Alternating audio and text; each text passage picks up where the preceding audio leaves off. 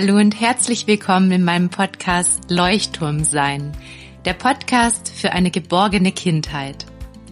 Mein Name ist Dr. Martina Stotz. Ich bin Doktorin der Pädagogik und Erziehungs- und Paar- und Familienberaterin. Und meine Herzensangelegenheit ist es, Eltern und Fachkräften in Einzelberatungen und Online-Kursen ganz viel Selbstsicherheit und Vertrauen zu vermitteln. Ich zeige auf, wie Kindern ein starkes Selbstwertgefühl vermittelt werden kann und wie Kindern auch völlig gewaltfrei und bedürfnisorientiert Grenzen gezeigt werden kann. Alle Anregungen, die ich teile, sind nicht nur wissenschaftlich fundiert, sondern vor allem auch gleichzeitig in der Praxis erprobt. Folge mir gerne auch bei Instagram, falls du täglich wertvolle Impulse erhalten möchtest und trage dich auch gerne für meinen kostenfreien Newsletter, meinen Leuchtturmbrief ein. Über den Leuchtturmbrief erreichen dich wöchentlich kostenfreie Impulse und nach Eintragung erreichen dich ganz viele Willkommensgeschenke, unter anderem ein E-Book zum Thema gewaltfrei Grenzen zeigen, ein E-Book zu Kinderängsten und ein E-Book zum Thema Bindung und Urvertrauen. Du bist Fachkraft in einer Kita, im Kindergarten oder in der Schule und möchtest lernen, Kinder bedürfnisorientiert und bindungsorientiert zu begleiten dann trag dich gerne noch auf die Warteliste für meinen großen Fachkräfte-Online-Kurs ein und sichere dir darüber einen Wartelistenrabatt. Die Warteliste schließt Ende Juni und der Fachkräftekurs startet dann. In den Show Notes findest du einen Link zu einem Flyer, den du gerne auch an Einrichtungen oder Schulen versenden kannst. Alle Links zu meinen Angeboten findest du ebenfalls in meinen Show Notes und nun wünsche ich dir ganz viel Freude beim Hören meiner Podcast-Folge und ganz viele wertvolle Erkenntnisse.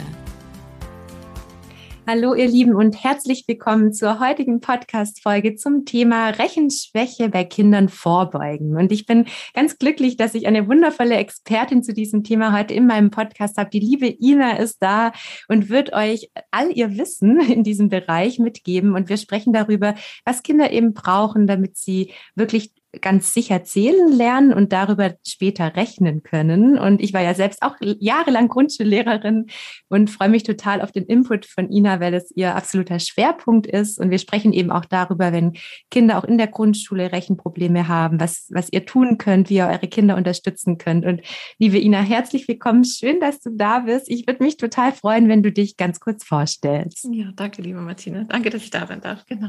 Ich heiße Ina und ich habe die Webseite in Liebe Mami gegründet und ähm, ich helfe Eltern, wie sie Kinder schlau fördern können mit den richtigen, äh, in den richtigen Zeitpunkten, richtigen Schwierigkeitsstufen und mit den richtigen Methoden. Das ist das, was ich im Moment mache. Schön. Und ähm, was hast du denn für eine Ausbildung? Das ist sicher für viele auch ganz spannend. Genau. Ich bin auch Grundschullehrerin, oder? Auch, ja. Ich habe zwei Lehrämter. Ich bin Grundschullehrerin und Haupt- und Realschullehrerin.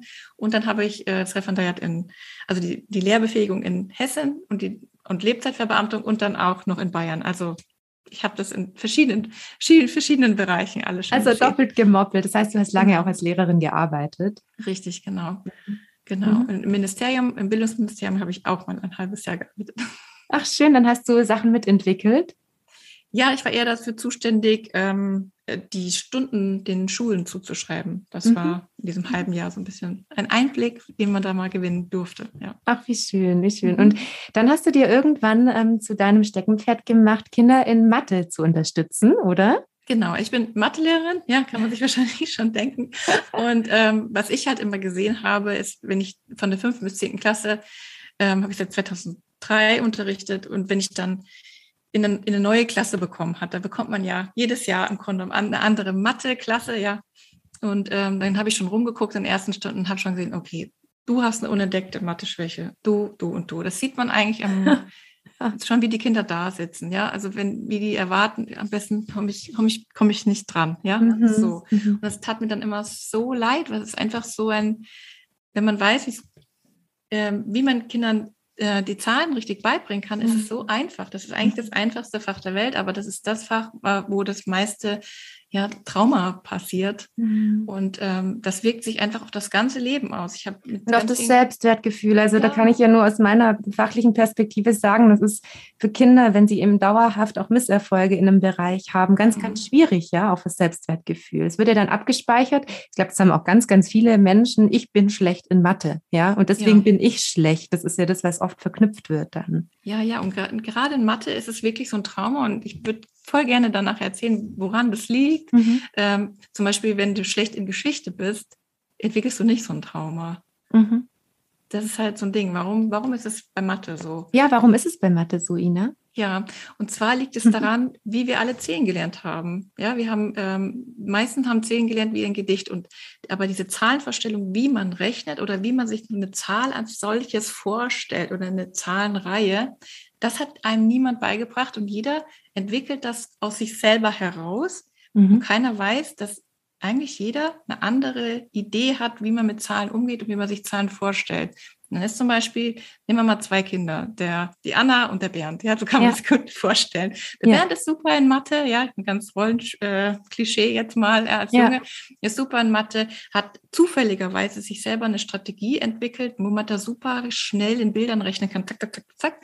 Und er macht die Aufgaben ganz schnell und er schaut dann rüber zu Anna und die, das dauert so ewig lang bei der Anna, ja. Mhm. Und denkt sich, warum braucht die so lange? Es ist doch so einfach, es ist doch klar. Man die, die sind dann auch die Kinder, die kenne ich auch, die dann in der Stunde sitzen, sich zu Tode langweilen und sich denken, ja. warum sind die anderen so blöd und checken es nicht, ja? Das ist ja, ja das, was genau. dann auch manchmal aus dem Kindermund rauskommt, weil aus kindlicher Sicht ist es in dem Moment für den Bernd einfach logisch und einfach.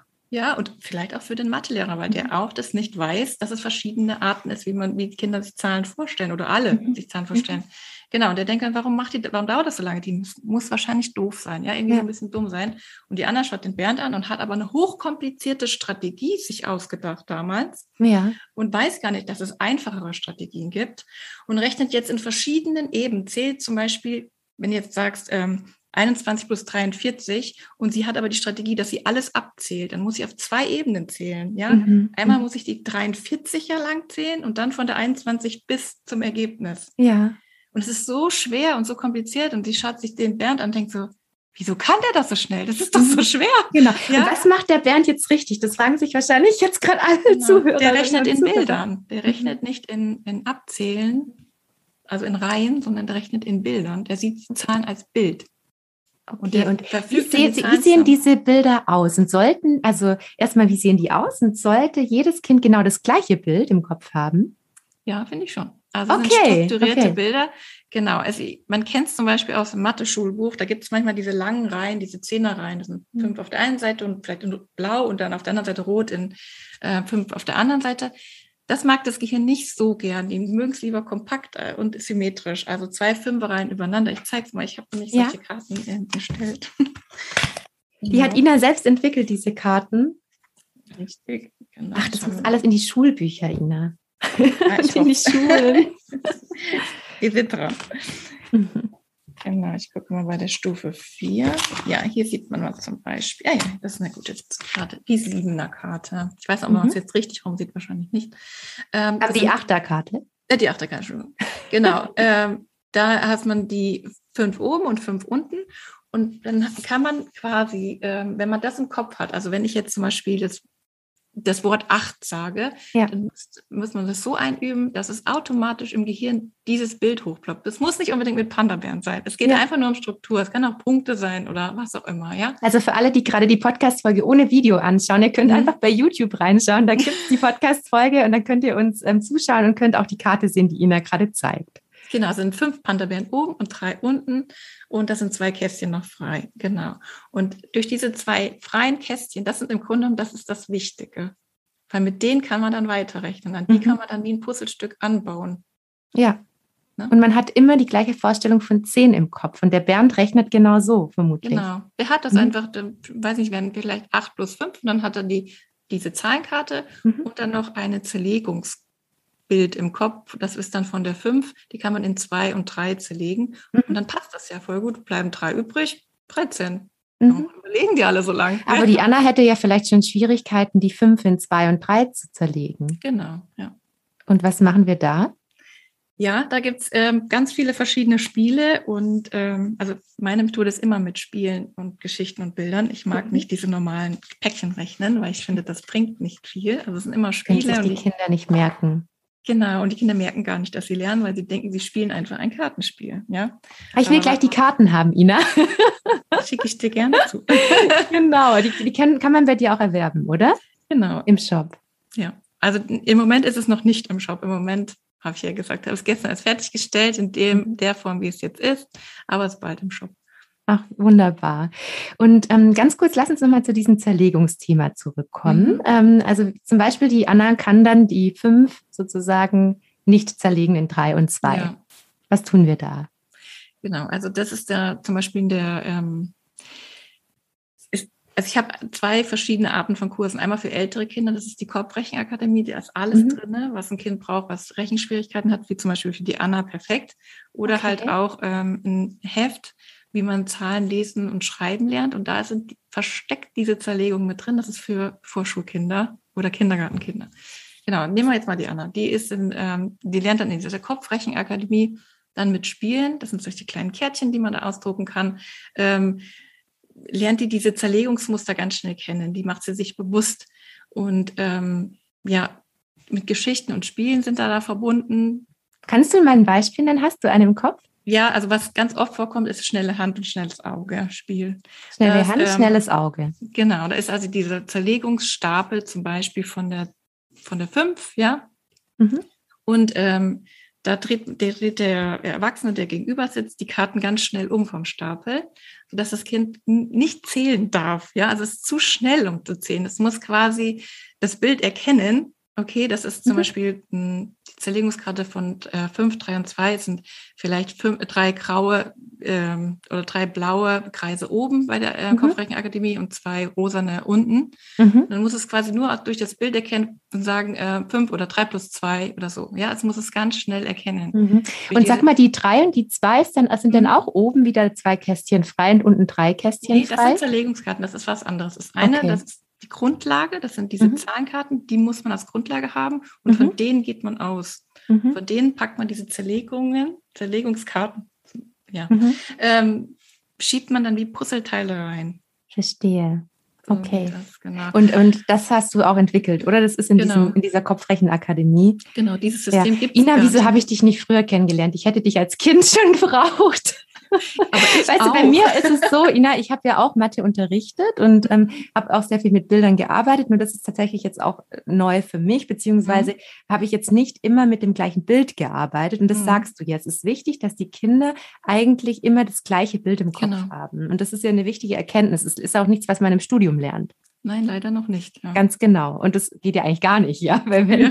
du inzwischen die Erfahrung gemacht hast, es hilft den Kindern extrem, mhm. immer das genau das gleiche Bild im Kopf zu haben und das Ganze dann noch mit Geschichten zu verbinden. Mhm. Kannst du das mit den Geschichten nochmal erklären? Ja, also wichtigste ist ja, wenn man über den Zehner rechnet, wie zum Beispiel sieben plus äh, fünf, dass mhm. man da diese verliebten Zahlen im Kopf hat. Ich weiß nicht, ob es für jeden ein Begriff ist, eine verliebte Zahl sagen die, gibt es so einen Grundschulausdruck, ja, das sind alle Zahlen, die zusammenziehen, ergeben. Also zum Beispiel fünf und fünf oder zwei und acht, das sind so ein Partner oder vier und sechs und so weiter und so fort. Und die muss man halt kennen und dann kann man eben wie so Puzzlestücke auch dran bauen, um über einen Zehner zu rechnen, ja. Genau, das ist quasi mhm. die Grundlage. Und dafür habe ich extra ein Gute Nacht Geschichtbuch. Zeig's mal jetzt wahrscheinlich, ja. wenn die Podcast-Hörer das dann nicht sehen. Genau, das sind die Lerngeschichten zu den verliebten Zahlen. Und ähm, ja, damit Hast du dir selbst ausgedacht, Ina? Ja. Schön, wie schön. Will ich gleich lesen. Ich schicke dir alles zu. Ja, wunderbar. Und darüber kommen die Kinder dann ganz leicht wahrscheinlich ins Lernen, oder? Genau, also du liest einfach du die Geschichten vor und das ist auf den Seiten, ich zeig's mal eine Beispielseite. Während die vorlesen, schauen sie sich ja immer die Bilder an, ne? Die haben ja, ja. sonst nichts zu tun, während man vorliest. Genau. Und hier sieht man so eine Seite und da geht es um Piraten zum Beispiel. Da haben wir sieben Piraten und drei Kinder, mit denen die irgendwie interagieren in der Geschichte. Ja. Und du siehst auf der einen Seite immer passend diese Zehnerkarten. Einmal sieht man oben die Piraten, mhm. in, äh, fünf Piraten oben, zwei Piraten unten. Und die drei äh, Kinder unten. Und das Kind, während das vor, wenn du vorliest, auch wenn es vielleicht erst vier Jahre alt ist, ja, mhm. wird dann irgendwann sagen, Mama, das passt ja zusammen. Ja. Mhm. Ja. Weil, wahrscheinlich ist es auch so ein Bedürfnis des Kindes, also wenn ich jetzt so an das Studium denke, ja immer was zusammenzufügen, was vollständig ja. zu machen. Das liebt unser Gehirn. Wir sind ja. so, ja, wir lieben ja. Ordnung eigentlich, mhm. ja, auch genau, wenn wir es vielleicht ja. in unserem Zimmer nicht hinkriegen. Aber wir lieben es, ähm, in ähm, scheinbar chaotischen Situationen irgendwie ein Muster zu erkennen. Wir versuchen das immer. Genau. Und dafür sind halt die Geschichten da. Und ähm, wenn du dann alle Geschichten hast, dann kann dein Kind rechnen. Zum Beispiel, also meine Tochter rechnet auch schon über einen Zehner und dann manchmal belegt Wie alt ist deine Tochter? Die ist jetzt fünf. Okay, und sie rechnet schon über einen Zehner. Ja, die muss ja natürlich immer die Geschichten sichern. Weil sie hat ja Freude dran, weil es sehr spielerisch ja, ja, ist. Weil das, ich weiß, es stellen sich gerade ganz viele die Frage, aber was ist denn, ist es denn gut für mein Kind, wenn ich das jetzt eben vor der Schule schon mit sowas ähm, konfrontiere? Also die Frage bekomme ich ganz oft, weil mhm. ähm, wenn ich jetzt so aus der psychologischen Perspektive drauf schaue, ist es ja wichtig, dass die Kinder sich in der Schule nicht langweilen, dass sie das nicht schon alles können und nicht in der ersten Klasse sitzen und sagen, kann ich alles schon. Ja. ja. Was sagst du denn dazu? Also erstmal gibt es die Differenzierung. Und es ist immer schön, wenn, wenn ein Kind ähm, dann etwas lernt, wenn es auch wirklich Interesse daran hat. Und das muss nicht immer genau am ersten Schultag sein, dass das mhm. Interesse von Buchstaben oder Zahlen da ist. Das kann auch viel früher sein, ja. Also meine mittlere Tochter, die hat sehr spät erst angefangen zu reden, aber die hat sich für zwei schon für Buchstaben interessiert. Das war halt das Einzige, was sie interessiert hat, ja. Mhm. Es ist halt so. Da kann man dann nichts machen, dann muss man dann einfach, ja, ihr die Möglichkeit geben, sich da zu verwirklichen dann auch. Ja, das finde ich auch, weil es mhm. haben ja auch viele Eltern dann Sorge, ja, die, die, Kinder sind in der ersten Klasse gelangweilt. Nee, so ist es nicht, weil mhm. es ist ja schon auch die Aufgabe der Lehrkraft, dann hinzuschauen, was braucht das Kind noch. Also auch wir als Lehrkräfte haben ja gelernt zu differenzieren, mhm. den Kindern eventuell andere Aufgaben mitzugeben. Ich empfehle zum Beispiel dann auch gerne, dass man, äh, wenn ein Kind in der ersten Klasse dann schon sehr stark ist und mehr braucht, dass man vielleicht auch da anderes Lernmaterial mit in die Schule nimmt und das Kind einfach die Möglichkeit bekommt, auch anderweitig dann zu lernen. Ja, nur ja. es ist auf gar keinen Fall ratsam, das Kind irgendwie künstlich zurückzuhalten. Ja, wirklich nicht, weil ja. da, da, da, tut man so viel, ja, weil vielleicht ist dieses Buchstabenfenster oder Zahlenfenster dann einfach nicht mehr auf, dann, wenn es gebraucht wird in der Schule. Mhm. Und äh, was sind wir denn für eine Gesellschaft, dass wir Talente bremsen? Dann, ja. Ja. Und außerdem muss man auch sagen, ich langweile, das liegt meistens an anderen Dingen, weil die Aufgabenstellung ist ja immer eine andere. Mhm. Ja, und da kann man so viel immer rausziehen. Mhm. Und nicht nur, dann hilfst du halt den anderen. Das ist ja wirklich fantasielos. Also, wenn man ein Arbeitsblatt bekommt von einer und derselben Aufgabe, da gibt es ja, also von jedem, sagen wir mal, von zehn Lehrern machen für eine Thema Arbeitsblätter, das ist alles anders. Und das ist immer dann wieder neu für die Kinder, mhm. was sie da sehen. Das ist immer mhm. mit einem verschiedenen Blickwinkel auch zu sehen. Ja, ja. Das heißt, was würdest du dann empfehlen, gerade wenn ein Kind in Mathe schon sehr stark ist für die Grundschule? Kann man davon zu Hause dann irgendwie noch unterstützen? ja, immer weitermachen. Also den Lernhunger nie bremsen, sondern immer füttern. Ja, diese, ja. die saugen ja auch wie ein Schwamm und das geht ja leider nur bis zum siebten Lebensjahr. Diese, mhm. diese Lernfenster nenne ich sie immer. Ja. Deswegen darf man das Die Lernfenster, erzähl doch mal mehr über die Lernfenster. Ich glaube, das ist auch ja. nochmal spannend. Genau, also im Grunde ein ganz neues nicht. Marie Montessori ist bestimmt für jeden ein Begriff. Ja, ähm, die hatte das sensible Phasen genannt. Ich finde den Begriff aber irgendwie so ein bisschen schwierig zu verstehen. Deswegen sage ich immer Lernfenster dazu. Das sind ähm, Zeitfenster, wo dein Kind sich für ein Lernthema extrem interessiert. Mhm. Das können verschiedene Bereiche sein. Und mhm. dann, der ähm, Bagger zum Beispiel im Kleinkindalter. Alles genau. soll mit Bagger sein. Oder die Piraten. Genau, genau richtig, richtig. Genau. Mhm. Oder manche interessieren sich dann extrem für ein bestimmtes Tier oder ja, oder über Musik gibt es auch manchmal eine Riesenphase, wo man immer Band spielen muss. Ich weiß, ich musste das mit meiner Tochter, ich musste immer die Trommel haben und die Off-Instrumente, ja, ja. Ja, genau. genau. Also es sind auch solche, das sind diese Lernfenster. Mhm. Und da sagt man ja auch nicht, nee, das lernst du erst im Musikunterricht. Das mhm. macht man ja nicht. Und warum ist das andere dann so ein Problem? Mhm. Mhm. Ganz wichtiger Punkt, also die Kinder da abzuholen, auch eben diese Sorge loszulassen, dass das Kind dann eventuell das schon kann und dann unterfordert sein wird, das Vertrauen zu haben, dass das Kind dann auf jeden Fall noch andere Dinge lernen wird. Ja, ja ich habe das in mhm. meinem Kurs als Beispiel genannt, zum Beispiel, wenn ein Mädchen, sagen wir mal, äh, mit fünf Jahren sich extrem für Zahlen interessiert und dann auch vielleicht schon rechnen kann. Dann kommt sie in die ersten Klasse, da ist aber das Lernfenster Rechnen zu und sie mhm. interessiert sich total für Musik. Hätte man das beim ersten Lernfenster nicht ihr, sich, sie schon richtig, ähm, ja, ihr Potenzial entwickeln lassen, äh, dann müsste sie ja in dem Moment, wo sie sich eigentlich der ganze Kopf voller Musik ist, ja, sie will sich ja. nur noch über Musik reden, nachdenken, muss man jetzt künstlich sagen, nee, du musst dich jetzt für Zahlen interessieren. Mhm. Und dann ist mhm. ja der Einstieg in die Schule schon irgendwie Krampf. Ja, total. Ja, sehr spannend. Ist natürlich auch mit unserem Schulsystem natürlich nur mhm. bedingt vereinbar, weil wir da natürlich die Kinder schon irgendwo zwingen, ja, durch dieses ja. System, ähm, sich zu bestimmten Stunden und Tageszeiten für bestimmte Themen zu interessieren. Ja, aber wenn sie es ja schon relativ gut irgendwie kann, also nicht große Probleme dann hat, sondern die Aufgaben einfach schnell erledigen kann, ja. hat sie ja dann gut Zeit dann noch für ihr Musikthema. Mhm. Und das ist zum Beispiel auch was, was ich so spannend und wichtig auch finde als Lehrkraft, den Kindern dann auch den Raum zu geben, diese Freiheit zu geben, so und dann darfst du jetzt noch was anderes machen. Mhm. Ja, also auch zum Beispiel in der Mathestunde. Ja, oder das sind ja oft Kinder, die sind ja ganz stolz darauf, dass sie das schon können und machen das ganz ordentlich und dann dauert das ja auch schon eine Zeit. Ja. Also, mhm. Mhm. wie gesagt, wenn ein Kind sich extrem langweilt, dann liegt es wirklich an was anderem und nicht daran, dass er dieses eine Thema schon kann. Ja, das, diese Sorge dürft ihr also loslassen und ja. eure Kinder dann, wenn sie den Lernhunger haben, auch füttern, oder? Das ist, ja, glaube ich, so das Fazit daraus. Mhm. ähm, ja, ich glaube, es fragen sich jetzt viele Vorschuleltern, okay, was machen wir dann jetzt konkret? Also du hast diese, diese, diese Karten, ja, genau. die helfen schon mal. Mit denen kann man dann üben und spielerisch Geschichten erzählen. Kannst du noch so ein bisschen erzählen, was du für die Vorschulkinder hast? Ja, jetzt im September kommt zum Beispiel eine, ähm, eine Online-Vorschule von mir. Da mhm. äh, kann man sich dann jetzt im Juni dann anmelden. Ähm, ich gucke mal, wie viele Plätze wir schaffen können. Ähm, ja, das werde ich mitmachen, dass dann gerade die Vorschulkinder dann optimal äh, vorbereitet sind, auch dieses ähm, eine bestimmte Art von Denken entwickeln, dieses logische Sehen und so weiter. Sieht man vielleicht bei mir im Instagram-Account immer sehr viel. Ähm, ich werde dort, gibt dort auch Schulungsvideo für Eltern, ähm, wie sie Lernfenster erkennen können, wie sie mit dem Kind richtig arbeiten können, dass es wirklich optimal vorbereitet ist für die, für die erste Klasse. Ja. Okay, okay. Und ähm, dieser Kurs, den du hast? Mhm. Der, also ja, genau. Das ist, ist, ich habe die Ausdrucke, also man kann es auch als Print dazu nehmen. Das ist mhm. zum Beispiel hier zählen lernen und danach rechnen können. Mhm. Das ist das Verrückte daran. Also da können sogar ab drei, manchmal sogar ab zwei nehmen sogar schon welche teil. Nur durch ein paar Spiele, Bilder und Geschichten kann ein Kind danach bis zehn rechnen. Okay. Also man denkt ja immer, beim Zehn ist es nur die Zahlenreihe, aber das ist ja nur auch ein Gedicht aufsagen. Mhm. Und hier zum Beispiel sieht man das, habe ich hinten aufgeschrieben, was diese Methode alles kann. Zum Beispiel ein Grundprinzip der Mathematik ist immer einer mehr. Mhm.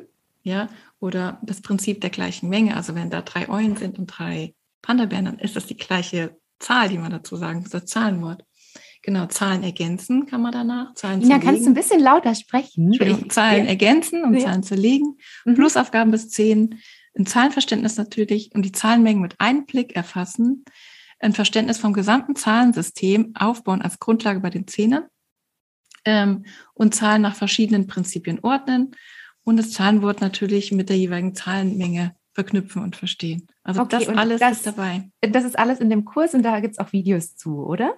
Genau, da gibt es Videos zu, Mitmachvideos und ähm, es gibt verschiedene Lern, also vier verschiedene Lernstufen, die sind immer farblich gekennzeichnet, was man was sieht. Ja, ja, sieht sehr strukturiert aus. Mhm. Ja, das ist wirklich sehr strukturiert. Ja. Und ähm, danach gibt es nach jeder Stern äh, Lernstufe so eine Art kleiner Test, ja, so ein mhm. Testvideo, aber ganz süß gemacht für das Kind. Ähm, und dann weiß aber der, die, äh, das Elternteil, okay, jetzt sind wir so weit und wir können ganz beruhigt in Stufe zwei übergehen, in die zweite Lernstufe und es hat alles mitgenommen auf der mhm. ersten mhm. Lernstufe. Mhm. Ja. ja, ach super. Und wann würdest du damit anfangen? In dem Moment, wo dein Kind sich für Zahlen interessiert. Also ähm, okay, also alle, die zuhören, dann, wenn dein Kind das, das ähm, Lernfenster Zahlen und Rechnen hat, dann bitte genau. Inas Kurs erwerben und starten, genau. oder? Dann das Schöne ja. ist ja wirklich, du machst es alles so spielerisch und da möchte ich gerne auch nochmal so aus der Lernpsychologie drauf schauen, weil mhm.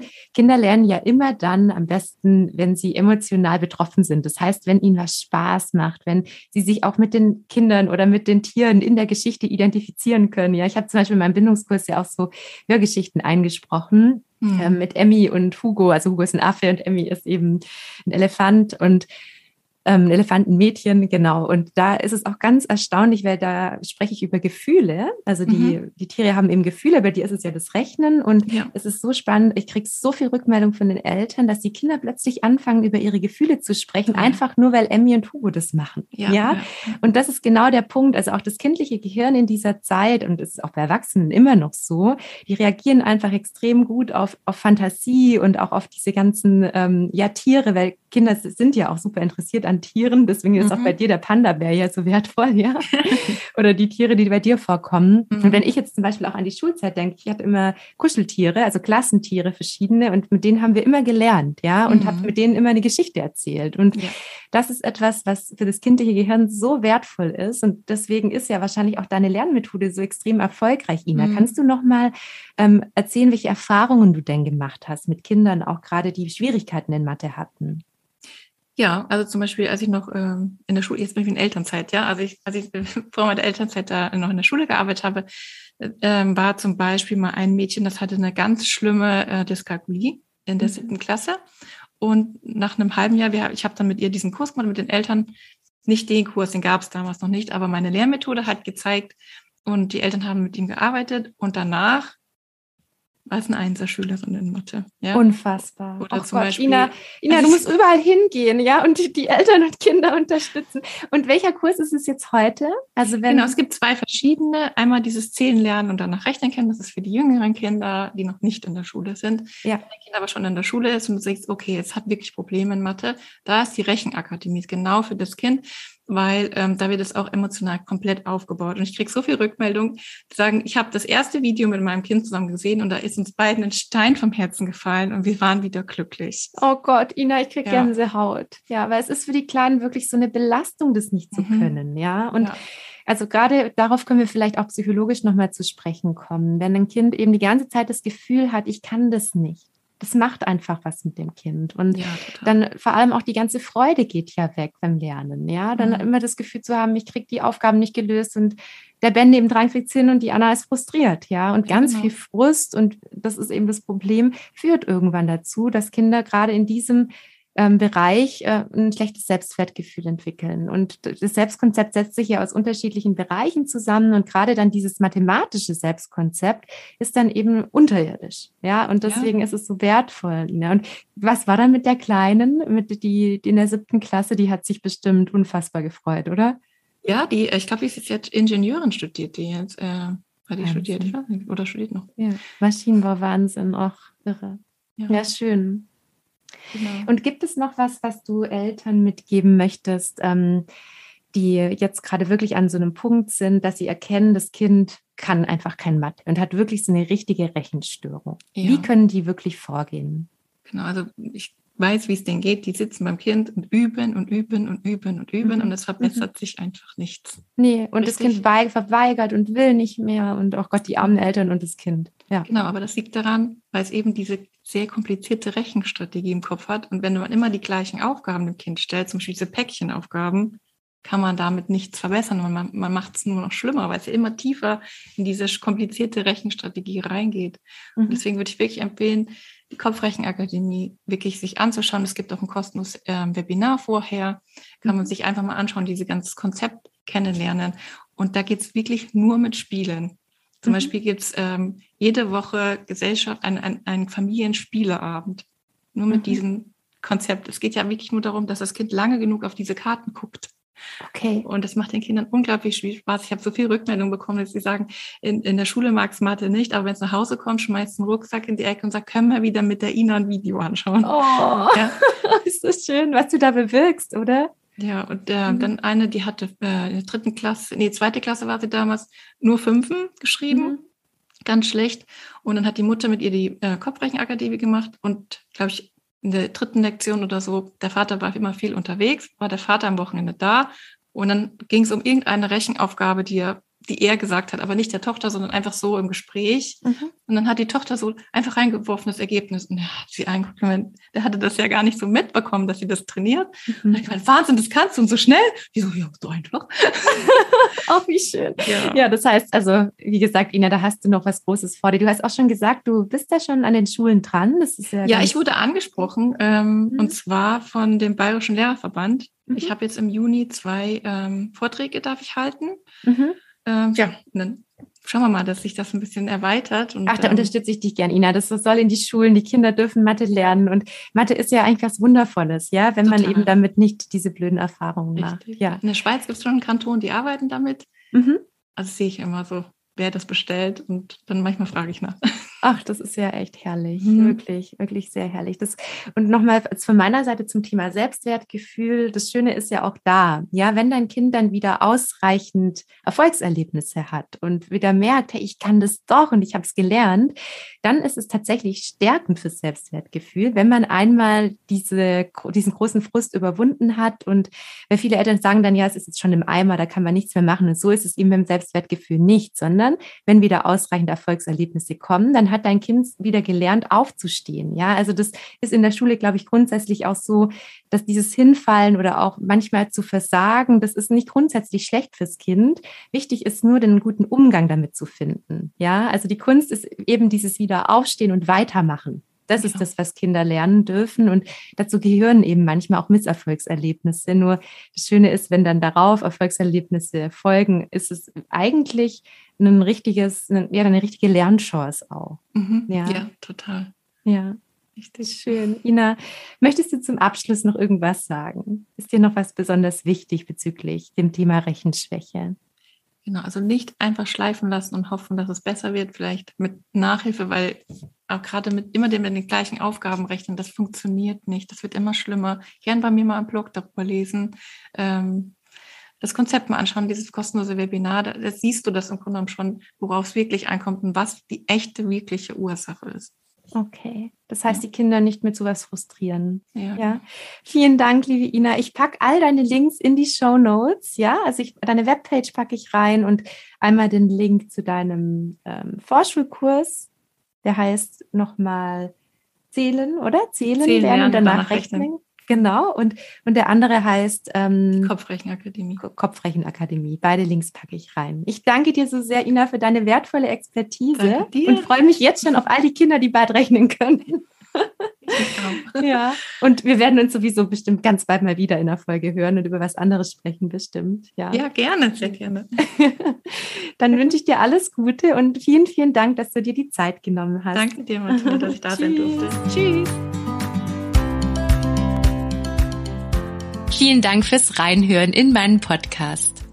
Falls du Lust hast, dir zwei Minuten Zeit zu nehmen, lade ich dich herzlich ein, eine Bewertung für meinen Podcast zu hinterlassen. Auch würde ich mich riesig über einen Kommentar oder eine Weiterempfehlung meines Podcasts oder meines Angebotes freuen. Komm auch gerne noch rechtzeitig auf meine kostenfreie Warteliste für den Fachkräfte-Online-Kurs und sichere dir darüber deinen Rabatt. Du bist vielleicht auch Mama oder Papa und möchtest meinen Fachkräftekurs weiterempfehlen, damit Kinder in Einrichtungen und Schulen bedürfnisorientierter und bindungsorientierter begleitet werden können, dann schau gerne in die Show Notes, lade dir den Flyer herunter und versende ihn gerne an die passende Einrichtung oder Schule. Auch folgende Kurse sind vielleicht interessant für dich. Trage dich zum Beispiel auch gerne auf die Warteliste für meinen großen Bindungskurs ein, durch welchen du lernst, Kindererziehung ohne Machtkämpfe zu leben. Auch der Kurs Gefühlt starke und hochsensible Kinder könnte eine Unterstützung für dich sein. Nicht zuletzt findest du auch eine Audioaufzeichnung zur bedürfnisorientierten Einschulung auf meiner Webpage. Ich wünsche dir ganz viel Freude und hoffe, dass meine Angebote dich im Alltag mit deinen Kindern unterstützen.